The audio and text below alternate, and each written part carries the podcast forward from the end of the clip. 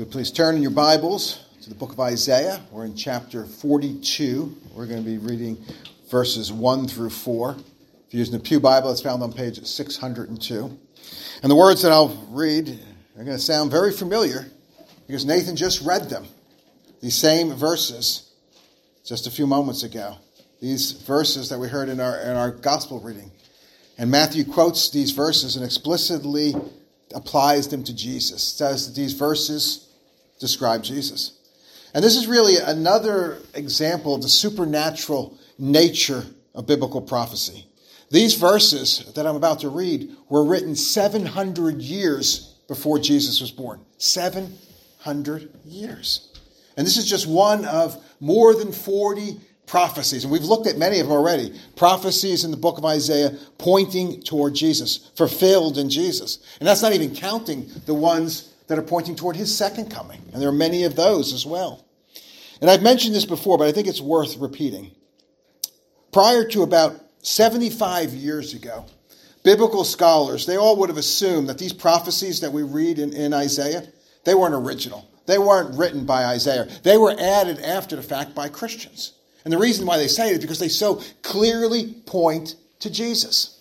And they could have said that. They could, could say that because prior to about 75 years ago, the oldest manuscript that we had of the book of Isaiah came from about 1000 AD. So about a thousand years after the time of Jesus. So there's plenty of time for these texts to, to be modified, to be changed by Christians and add these prophecies. But that all changed. That all changed in, in 1947. You know what was significant about 1947? The discovery of the Dead Sea Scrolls. And in the Dead Sea Scrolls, there was one particular scroll called the Isaiah Scroll that scholars have dated this scroll to about 100 years before the birth of Christ. 100 years before. And you know what? It's identical to what the book of Isaiah we have now. It has all the same prophecies about Christ, 100 years before he was born. This proves that Isaiah is a divinely inspired book, and it's prophesied about Jesus, and these prophecies point to Jesus. So hear now these words pointing to Jesus. Isaiah chapter 42, verses 1 through 4. You know the word of the Lord. Behold, my servant whom I uphold, my chosen, in whom my soul delights. I have put my spirit upon him. He will bring forth justice to the nations. He will not cry aloud or lift up his voice or make it heard in the street. A bruised reed he will not break, and a faintly burning wick he will not quench. He will faithfully bring forth justice. He will not grow faint or be discouraged till he has established justice in the earth, and the coastlands wait for his law. Let's pray. Father, I do thank you for your word. And Father, I pray now that we will hear from you. Father, I pray that I will get out of the way, and Father, your words will come through and your words will bless us. Your words will change us.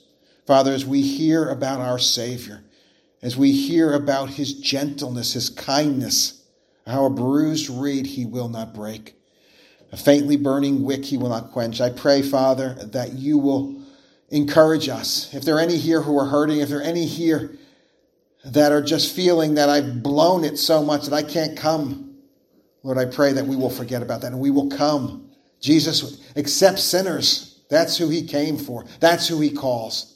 And Father, I pray that you will be pleased, you will be glorified by this preaching, the reading and preaching of your word. It's in Jesus' name I pray. Amen. When I was in college, I had this poster on my bedroom wall, and it was a it was a picture of a, of a Native American, American Indian, very strong looking man. And the caption said, Nothing is as strong as gentleness and nothing is as gentle as real strength.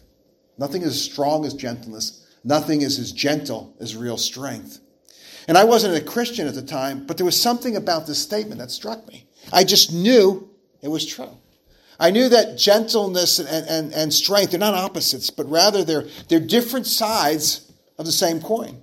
See, real gentleness requires great strength.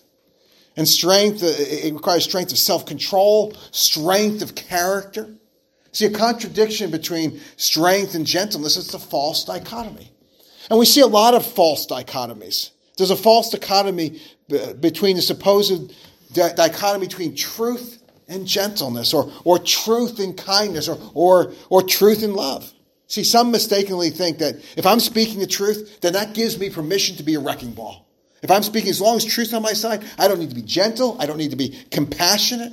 I don't have to worry about how I wield this truth.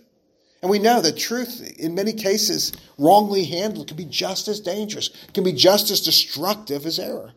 See, this is not gentleness. This is not truth. This is, this is harshness and bullying dis, uh, disguised as strength, disguised as truth. Now, the opposite approach is also uh, false to sacrifice truth for the sake of kindness, or some say for the sake of love. But it doesn't, doesn't work. It's not kind, it's not loving, it's not gentle if we ignore truth. This is simply cowardly. This is weakness described as gentleness. Another aspect of this false dichotomy is the so called contradiction between mercy and justice. Some think that true justice has no room for mercy.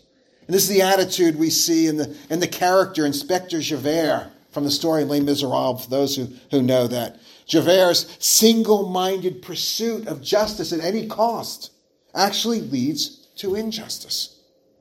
And likewise, there's a form of mercy that is not only unjust, but is actually unmerciful. For example, when, when a government will take money from people through taxes, hence unjust, and attempt to help those in need by distributing this money, oftentimes in a way that actually hurts the recipients. It fosters dependence. It keeps them enslaved to poverty. And this is not merciful. This is actually cruel. But God's chosen servant, the Lord Jesus Christ, referenced in this passage, he gets this balance perfect. And what we're going to do today is we're going to look at how this is done. We're going to look at how Christ strikes this perfect balance, what it looks like. And, and, and we're going to look at how this perfect balance kept by Christ actually benefits us, his people, how it comforts us. And last, we're going to see how we, as God's people, as those who are united to Christ by faith, how we can emulate the Lord and, and strike this, this perfect balance where we're both strong and gentle, where we display both love and truth, where we can show both mercy and justice. So that's our outline. First, we're going to look at Christ, then we're going to look at the benefits of Christ, then Christ's example to us. So let's jump right into this passage, see how it describes Christ. And the first thing we should notice looking at this passage is the Trinitarian nature of this very first verse. It tells us God the Father, he's speaking in this verse, and he's speaking of his servant. And Matthew tells us that the servant is God the Son, is the Lord Jesus Christ. And the Father says to the Son, I will put my Spirit upon him. This is the Holy Spirit. So all three persons of the Trinity here are displayed at work in this verse. But not only do we see the members of the Trinity, but we are given a glimpse of, of the intertrinitarian relationship. The Father says of the Son, Behold my servant, whom I uphold. And here we see that although the Son is God, although he is divine, he's the second person of the Trinity, we see that he is not independent of the Father. The verse actually says that he is upheld by the Father. So what does this mean? What does it mean he's upheld by the Father? Well, it does not mean that the Son is inferior to the Father. The Father and the Son and the Spirit, they are co equal. They are co eternal. They are co sovereign in their essence. The Father is the fullness of God. The Son is the fullness of God. The Holy Spirit is the fullness of God. The fullness of God is present in each person of the Trinity. But in a sense, the Son, the second person of the Trinity, he is upheld by the Father. He is dependent on the Father. The three persons of the Trinity, they are one God. There is a distinction among the persons of the Trinity, but there is not division. There is not independence. And there is a perfect unity among the three persons. And verse 1 continues. It says, My chosen, in whom my soul delights. And here we see the perfect love, the perfect love the Father has for the Son. And this perfect love is reciprocal. The Son has perfect love for the Father. In fact, many scholars see this mutual love between the Father and the Son as, as a complete and, and, encompassing their entire being. So they are loving with their entire being. The Father loves the Son with his entire being. The Son loves the Father with his entire being. And this actually makes sense. Right? What, is, what is the great commandment? The great commandment is love the Lord your God with all your heart, with all your soul, with all your mind, with all your strength. This is basically to love with our entire being. We are to love God with our entire being. Now, as finite creatures, we can't love like this. We can't do this. But God can. God, God is infinite. He can love, and He does love with His entire being. And the being of God the Father is God. The being of God the Son is God. And this love between the two, the encompassing their whole being, this is also God. And the love between them, this is the third person of the Trinity. This is the Holy Spirit who is acting between them, who is, who is the love between them. As we said in our confession of faith in, in the Nicene Creed of the Holy Spirit, it says the Holy Spirit proceeds from the Father and the Son. So, what naturally proceeds from the Father and the Son? It's the mutual love that they have for one another. And this love is the Holy Spirit. And Scripture tells us God is love. God is love. The Holy Spirit is that love. And this Trinitarian interaction in this verse is very similar to that we see at, at Jesus' baptism. Hear these words from Matthew 3, verses 16 and 17, which talk of Jesus' baptism. It says, And when Jesus was baptized, immediately he went up from the water, and behold, the heavens were opened to him. And he saw the Spirit of God descending like a dove and coming to rest on him. I will put my Spirit on him. And behold, a voice from heaven said, This is my beloved Son, with whom I am well pleased, in whom my soul delights. See, even if Matthew didn't explicitly tell us in chapter 15 that these verses apply to Jesus, we could see the connection in Jesus' baptism. We see that it all fits together. All scripture fits together, and it points toward Christ. Lastly, in this verse, we see the mission of the servant. We see the mission of the Messiah. We see the mission of the Lord Jesus Christ. It says, He will bring forth justice to the nations.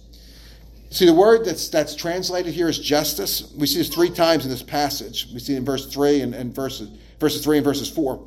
The Hebrew word is mishpat. And this word actually conveys a legal sense. Uh, it's justice with respect to laws, with respect to a judge, with respect to a legal system. Now, those of you who, have been here for a while and heard some of the sermons and know Reformed theology, this should bring to mind something. This should bring to mind justification. See, justification is a legal declaration, a legal declaration that a sinner who believes in Christ is not condemned, but rather he is declared not guilty. He is declared just solely on the merit of Christ, not on himself. Mishpat. But mishpat could also mean executing judgment, making things right, setting things in order. So remember the context of the original intended audience of this prophecy. These were God's people who were suffering in exile under the Babylonians, under Gentiles. And what would they expect to be the justice to the nations? See, the word here for nations and Gentiles is the same word. So, what would they expect this judgment to be, this justice to look like? Well, they would expect it to be punishment punishment on the people who subjugated them, the people who have harmed them, the people who have kept them down, who have, who have forced them to relocate, brought them out of their promised land, blasphemed their God. This would be their idea of justice. This would be their idea of justice. Moving on to, to verse 2, verses 2 and 3, they describe an, an unexpected aspect of this servant. See, God's people under exile, they were looking for a deliverer. They needed a hero, they needed a champion. They were looking for someone who could overthrow their oppressors. Someone not unlike what we see in the book of Judges. Right? They wanted a Samson, they wanted a, a Gideon, they wanted a Jephthah. They wanted justice. They needed someone strong who could give them the justice they sought, which means they would have been very taken aback by verse 2. Verse 2 says, He will not cry aloud or lift his voice or make it heard in the streets. Does this sound like the, the, the judges? Does this sound like Samson? All right, can you picture Samson like this? Samson, who very much made himself known by, by tearing the gate off the city and carrying it 20 miles, or slaughtering uh, a thousand uh, Philistines. No. Jesus, Jesus was quiet. Jesus was humble. This is what the servant of, of the God, Jesus Christ, he's not like what we would expect of a hero, what we expect from a deliverer. Jesus doesn't lift his voice. He does not demand to be heard. He does not promote himself. And this highlights the humility of the servant. And, and, this should really bring to mind a description that Paul gives of the servant in Philippians 2. Listen to these words that, that Paul describes Jesus. He says, Have this mind among yourselves, which is yours in Christ Jesus, who, though he was in the form of God, did not count equality with God a thing to be grasped, but he emptied himself by taking the form of a servant. Being born in the likeness of men and being found in human form, he humbled himself, becoming obedient to the point of death, even death on a cross. Therefore, God has highly exalted him and bestowed on him the name above every name, so that the name of Jesus every knee should bow in heaven and on earth, and every tongue confess that Jesus Christ is, the Lord, is Lord, to the glory of the Father. See, Christ doesn't demand his rights. Christ does not promote himself. Christ is obedient to the Father. He trusts the Father in all situations for the outcome. See, Jesus, Jesus is, is God in the flesh, but he doesn't count equality with God a thing to be grasped. He emptied himself. Now, this doesn't mean he gave up his deity. That, that would be impossible. He never gave up his deity. He always, always was, always will be God. And he always had these divine attributes. But what he gave up was divine prerogatives. He gave up the divine comforts. He gave up the benefits that he had of being God. I think that probably the closest illustration to this is if you've ever seen that, that television show Undercover Boss. Anyone familiar with Undercover Boss?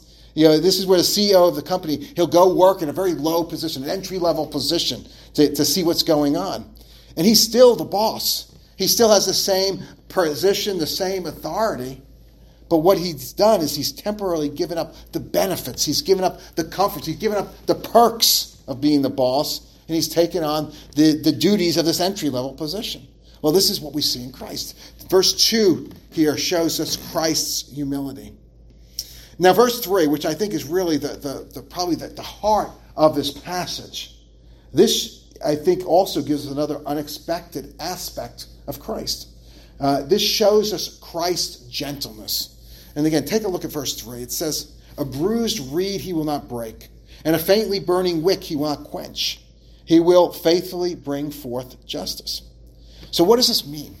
What is this bruised reed that he's talking about? What is this faintly burning wick? Well, these are, are, are word pictures to describe believers, true believers. And the word picture is to show Christ's gentleness and his tenderness to believers, true believers who are hurting. See, the bruised reed here is a picture of the Christian who has been bruised, bruised by his own sin, bruised by the consequences of that sin, bruised by the consequences other people sin on him, bruised by just life in this fallen world. And I think each one of us, each one of us at some point, or even now, fall into that category of being a bruised reed. This is the person who is weak. This is the person who is hurting. This is the person who is, who is, in some sense, struggling just to take another step. The weight of their sin, the consequences of, of poor choices, poor choices that they have made, the effects of other people's poor choices have just beat these people down. In the faintly burning wick here, this is a picture of the weak faith of the bruised reeds. they are Christians, they believe in Christ, but their faith is so weak that, that it's compared to this, this faintly burning candle, that, that, that there's just a little spark there, and it's producing more smoke than light, and it's, it's on the verge of fading away. That's the faith of these Christians. That's what the burning wick points to. now, if Christ is the righteous judge, as we see in verse 1, that will bring forth justice to the nations, then justice demands punishment. Punishment for sinners. And these bruised reeds, they are sinners. And these bruised reeds know they are sinners, and they know that they deserve punishment. And this knowledge even weakens their faith, this smoldering faith, faith even more. And there's a temptation. There's a temptation for the bruised reeds. For each one of us, when we are bruised reeds, there's a temptation for us to stay away from Christ, to stay away from this righteous judge because we're fearful. We're fearful of being broken. We're fearful that what little faith we have will be extinguished. And even if even if, if we instinctively know, because we are uh, we have genuine saving faith, we know that coming to, to Christ is our only hope. We still fear that this encounter will destroy us. But here's the beautiful reality of this verse. The beautiful reality is, is that Christ will not break the bruised reed. He will not quench the faith of the burning wick. He will heal. He will not destroy. He will strengthen our faith. He will not quench it. And this is, this is really consistent with, with Jesus' own words, which we've, we've sung and which we've heard in our, our confession, uh, our call to confession from Matthew 11, where Jesus says, Come to me, all you who labor and are heavy laden, and I will give you rest. Take my yoke upon you and learn from me, for I am gentle and lowly in heart. And you will find rest for your souls, for my yoke is easy and my burden is light. See, our souls find rest in Jesus. We come to him in our weakness, and he gives us his strength. So, the most dangerous thing we can do, and the most natural thing we want to do, is stay away from him. But that is the worst thing we can do. Our souls find rest in Jesus, and we come to him, we receive his strength. And it's so important for us to understand that coming to Jesus, bruised reed, does not just consist of simply being bruised by others. We are often bruised by others or by being bruised by this fallen world. This is, this is a component of it, of course, but this is not the primary meaning of the bruising. When a Christian is bruised by others or, or the harsh reality of the fallen world, really our natural reaction is to, to, to cling to Christ, to, to, to, to go to Him, because He's really the only one who can get us through the pain. And I've talked to many Christians, many Christians who suffer tragedy, the death of a loved one, or a life threatening illness, or, or loss of a job, or financial uh, uncertainty. And they respond the same way. They say, I don't know how an unbeliever could go through this. It's hard enough when I am clinging to Christ, when I'm feeling Christ sustaining me every step of the way. I feel his comfort. It's hard enough for me to do this. I don't know how an unbeliever can go through this without him. No, the important thing that we hear, see, these bruised reeds, is to realize that the bruising is a self inflicted bruising. It's bruising because of our sin.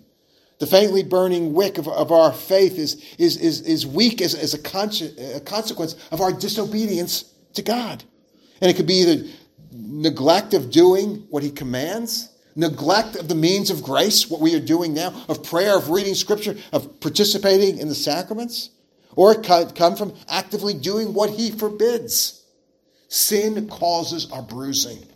Sin causes weak faith.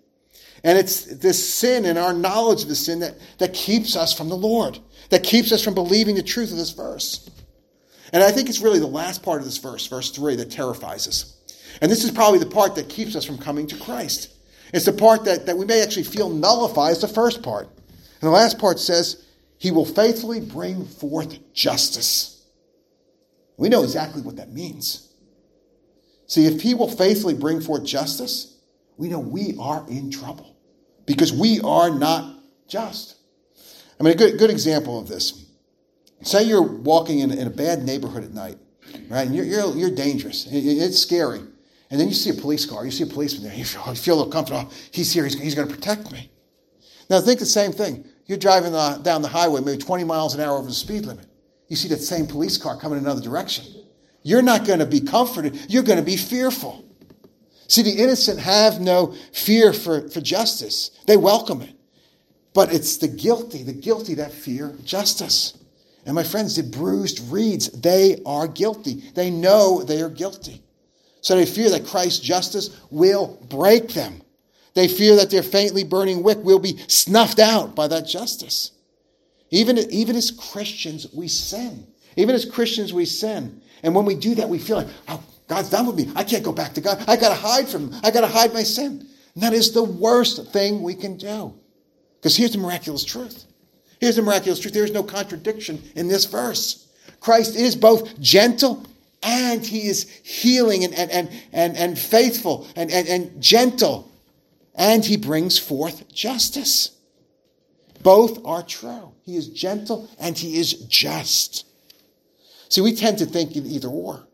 We, we, we think that you're either tender to sinners by, by ignoring their sin, which is unjust, or you're tough on the sin and focus on justice, which is not tender, which will break the bruised reed and quench the faintly burning wick.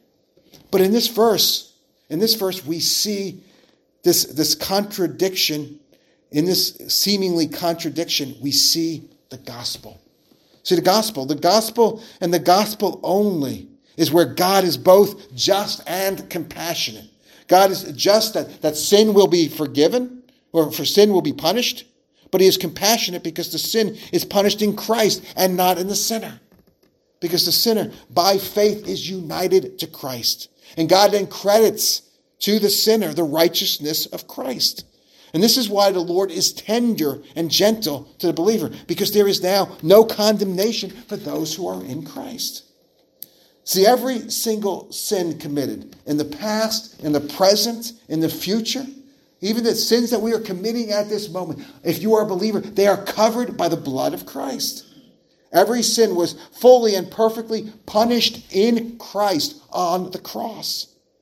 And not only that, that's only half the gospel. The other half is the glorious reality of the gospel that is the perfect obedience, the perfect righteousness of Christ is applied to the believer.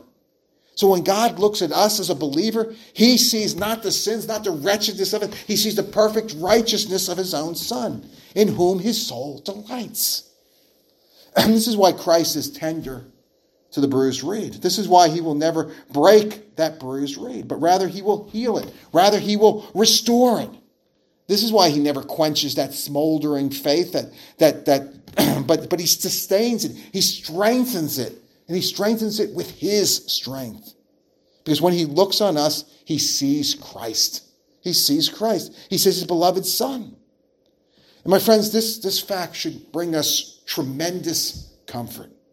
Each one of us, each one of us, even after we're born again, even after we're regenerated by the Holy Spirit, we continually sin. We continually fail to live up to, to the requirements of the law.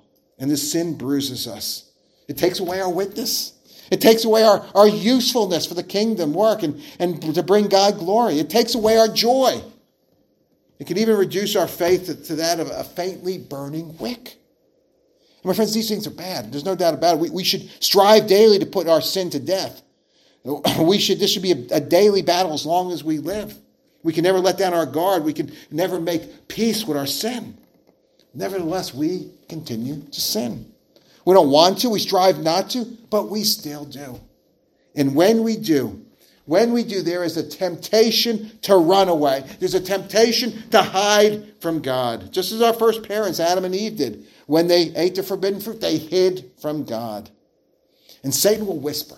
This is the Satan will whisper lies into our ears. Satan will tell us that we've blown it.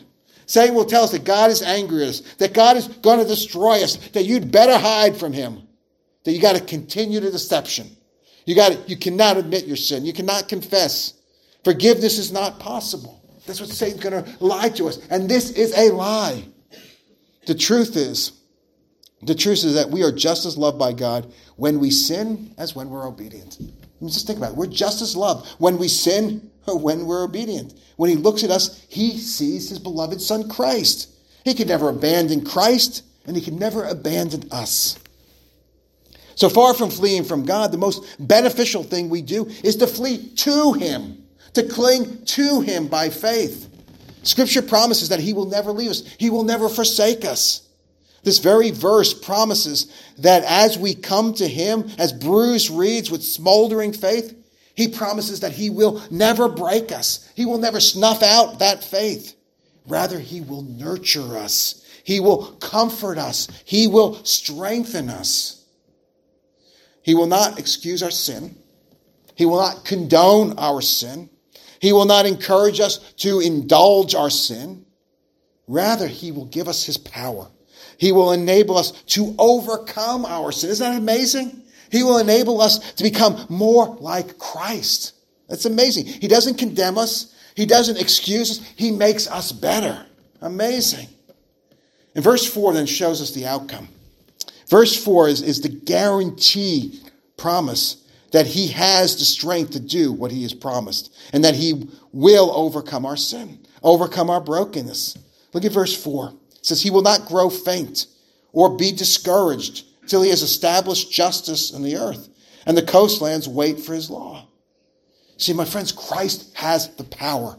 Christ has the, the capacity to accomplish what he sets out to accomplish.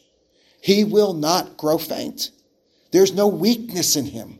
Christ is not overwhelmed by this fallen world. Christ is not overwhelmed by our sin. He is steadfast. He is immovable. In this we can be certain. But not only will Christ not grow faint, the verse says he will not be discouraged.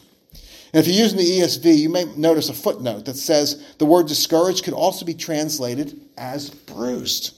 Hmm, we've heard that before, right? Same word. Same word we have in verse 3. And I personally like this translation of bruised better because I think it makes clear connection between the two verses. See, in verse 3, the bruised reeds that Christ does not break. The bruising represents those who are bruised due to their sin. In verse 4, by saying that Christ will not be bruised, we see that Christ will not and cannot be bruised by his own sin because he is perfectly sinless. So, why is this important? See, if Christ were not sinless, then all bets would be off. If Christ were not sinless, he would not even be able to save himself, let alone his people. A sinless Savior is essential, is essential for the gospel. And this verse, as well as all of Scripture, testifies to this fact. The next part of this verse says, till he has established justice on the earth. And this shows that Christ will succeed. The gospel will succeed. He will establish justice on the earth. That justice is that every injustice will be punished. Every wrong will be made right. Every sin will be punished. And that punishment for God's people was suffered by Christ on the cross. You will never suffer it personally. But that punishment for those who reject Christ's offer of atonement, it will be paid by them personally and eternally in the torments of hell. So those now who belong to Christ are no longer limited to the physical descendants of Abraham, Isaac, and Jacob. It is now open to all nations. It is now open to the Gentiles. God's grace and justice goes out to all the earth. And as such, his elect from the four corners of the earth respond in faith. And those who were once far off, those who, who once did not know the Lord, who, who were not privileged to, to know his grace, they are described in this verse as the coastland. And look at the beautiful promise to the coastland. Promise given in the last line of this verse. So these are the people who did not know the Lord. It says, In the coastlands, wait for his law. So what does this mean? What does this mean, wait for his law? Well, I think this describes that soul that is regenerated by the Holy Spirit. This is the person who is born again by grace alone, through faith alone, in Jesus Christ alone, and is a new creation in Christ. This person loves God's law. They love it because it describes God, it describes His holy character. And while we are not able to totally obey this law in its full extent, while we are in the flesh, we want to. We want to obey it. We recognize that it is good. We long to be holy. We strive with our entire being to honor God and to be like Christ. This is what this verse means. This is the attitude that God promises to his people. He promises to give them a love for his law. So, all of this describes Christ. We see in this passage the benefits that we personally obtain because of Christ. In this description of Christ, we have, we have unspeakable comfort. We know beyond the shadow of a doubt that we're safe in Christ. We know that, that He will never leave us, He will never forsake us, that nothing in all creation can separate us from the love of God in Christ Jesus. Not even our own sin. Not even our own. We need to remember that. We can't say, I sinned, I've blown it. God can save me from anything else. We can't save me from our own sin. That is exactly what He wants to save us from. And because of this, we need not fear to come to Him, especially when we sin. In fact, I would say we should come to Him especially when we sin. And we know we, we are guaranteed by His infallible word that He will not break us. Then we come to us as a bruised reed, he will not break us. He, and we know beyond the shadow of doubt that he will not quench our faintly burning wick of faith. And this is the amazing comfort that each of us as Christians must hold on to. Because each one of us will have a time that we are tempted, a time that we are tempted to hide from Christ, when we will be so ashamed of our sin that we will refuse to come to him, and we will forego the only hope, the only hope that we ever have to defeat this persistent sin. The only hope that we have to, to heal our bruised reed. This is our prime application. But there's one other application that I want to briefly make here. I want to look at the, the call that we have as those united to Christ to imitate Christ. While this passage is primarily about Christ, it describes Christ. It also, in a sense, is about us. It describes the Christian. And I want to briefly run through these four verses and show how they apply to us, how they apply to those who are united to Christ. Well, starting in verse 1, if you're a Christian, you too, you too are God's servant. Our lives are not our own. They belong to God. We were redeemed. We were purchased at a price, a price of the precious blood of Christ. And as such, we are God's servants, living not to do our will, but to do the will of Him, to bring Him glory. And as God's servants, we act not on our own, not on our own power, but in His power. God upholds us, as we see in this verse and we are his chosen. We are his elect. Yes, we do choose him and, and love him and follow him, but that is only because he chose us first. He loved us first, he called us first, and this is incredibly comfort because we know that, that while our own will will fail when we sin, we know that He can never fail. Our security is in Him, not in ourselves. He is holding us, not by the strength of us holding on to Him. We are held in the grip of His grace. And as beloved children, united to Christ by faith, we know that God's soul delights in us. I mean, just think about that for a moment. If you're a believer, God delights in you. God delights in you. You have the privilege, you have the, the privilege to make God happy, to bring him joy, to put a smile on his face. What an incredible thought. But it even gets even better. As believers, God has placed his Spirit, his Holy Spirit, the, the third divine person of the Trinity. God has placed his Spirit on each one of us who is in Christ. Again, this is mind boggling to think that the, the infinite God is inside of us. What an incredible thought. What an incredible privilege. And as Christians, we have a mission. We have a commission, a great commission. Just like Jesus, we are to bring forth justice to the nations. So, what does this look like? Well, part of this mission is, is individual. We are in, in our sphere of influence, we are to work for justice.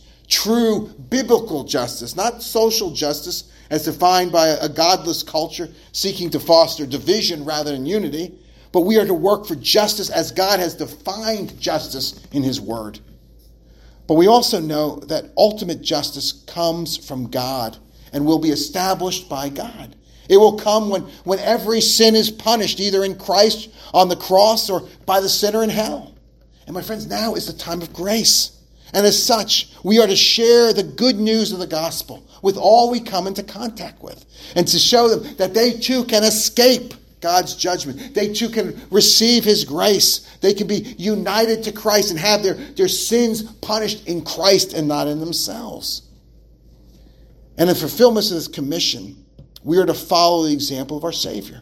We are to imitate Him as He's described in verse 2. We are not to cry aloud or lift our voices in the street. We are not to take matters into our own hands. We are not to promote ourselves. We are to trust in God. We are to be humble like Christ was humble. Our success solely relies on Him and not our own actions. And probably the most difficult of all is that we are to treat the weak, we are to treat the hurting and the sinners as Christ treated them. Verse 3 should describe us. We must not break the bruised reed. We must not quench the faintly burning wick. We must seek to restore sinners, not to destroy them. And sadly, sadly, our first reaction when we hear news of sin by a fellow believer is to break that bruised reed. But rather, we must encourage the faith. Encourage the faith of those broken down by their sin and, and questioning what, what is the point of the, of the Christian life. And we must always point them to Christ. We must not quench even the faintest spark of faith, but help them to build it up. And if we're relying on the power of the Holy Spirit and, and of prayer, we will not grow faint. We will not become discouraged. We will not become bruised or overcome by our own sin, as we see described in verse 4. But rather, we will be used by God to establish His justice in the earth and to instill a love for God and for His law for all those, even those who don't yet know Him. And my friends, I can't think of, I can't think of a more glorious, a more joyful, a more fulfilling calling that we can have in this fallen world. Let's pray. Heavenly Father, I do pray for those bruised reeds. I pray for any who are who are struggling, struggling under their own sin, struggling under the sin of others. Father, I pray that you will bring them peace. Lord, they will come to you. And I pray, Father, that you will give each of us, each of us the humility, each of us the, the, the, the tenderness of our Savior in dealing with fellow brothers and sisters that we will not break them, we will not quench their faith, but we, just like our Savior does for us, we will give them the strength. We will point them to you. And Father, give us the privilege, give, give us the privilege of proclaiming your name to those who do not know you, to those who are lost. Father, we pray that you will be glorified in all we do and say. It's in Jesus' name and for his glory we pray. Amen.